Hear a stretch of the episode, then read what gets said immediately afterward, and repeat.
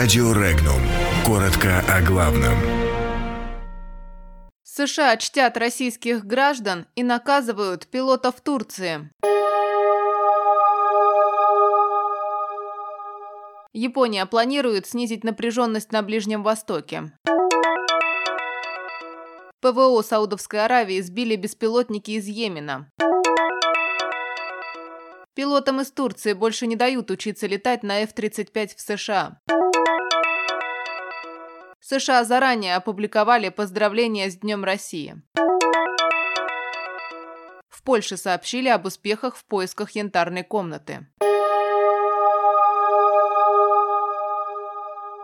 Премьер-министр Японии Синдзо Абе посетит Иран с официальным визитом и встретится с высшим руководителем Ирана Аятоллой Али Хаминии и президентом Исламской республики Хасаном Раухани. Сообщается, что визит Абе приурочен к 90-летию установления дипломатических отношений между Ираном и Японией. Цитата. «На фоне растущей напряженности на Ближнем Востоке на встрече высших руководителей мы планируем призвать Иран, региональную державу, двигаться в сторону разрядки», заявил пресс-секретарь главы японского правительства. Ранее премьер-министр Японии Синдзо Абе выразил готовность выступить посредником между США и Ираном. Предполагается, что дружественные отношения между правительствами Ирана и Японии позволят сгладить американо-иранские противоречия.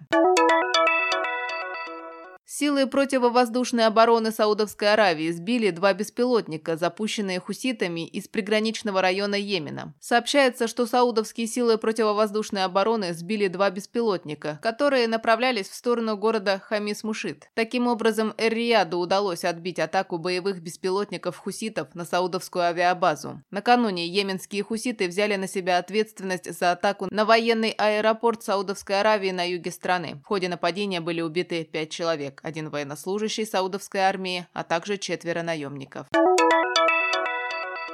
Обучение турецких пилотов навыкам пилотирования на американских истребителях-бомбардировщиках F-35 прекращено. Проводилось обучение в штате Аризона на авиабазе Люк ВВС США. В Пентагоне пояснили, что пилотов перестали обучать из-за политики Анкары. Также Соединенные Штаты не приняли предложение Турции создать рабочую группу по вопросу покупки Анкарой российских зенитно-ракетных комплексов С-400 «Триумф».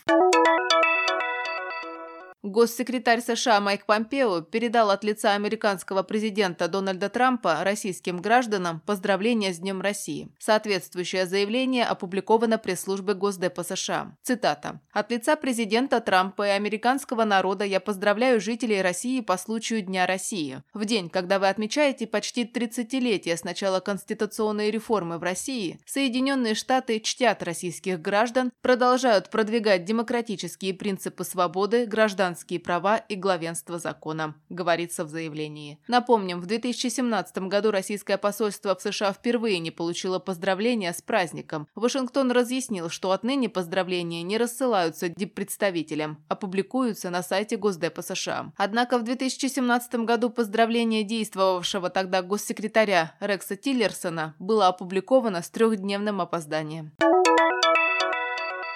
Туннель, который, возможно, ведет к янтарной комнате, обнаружен в одном из поселений Польши. Вход в туннель обнаружен с помощью георадара. Люк найден на территории комплекса немецких бункеров. Пока открыть дверь не удается из-за закрывающей ее бетонной плиты. Добраться до люка и войти в туннель польские специалисты намерены в конце месяца. Напомним, янтарную комнату, подаренную Петру Первому во время Великой Отечественной войны, немцы вывезли в Кёнигсберг. Где сейчас находится комната, неизвестно. Подробности читайте на сайте Regnum.ru.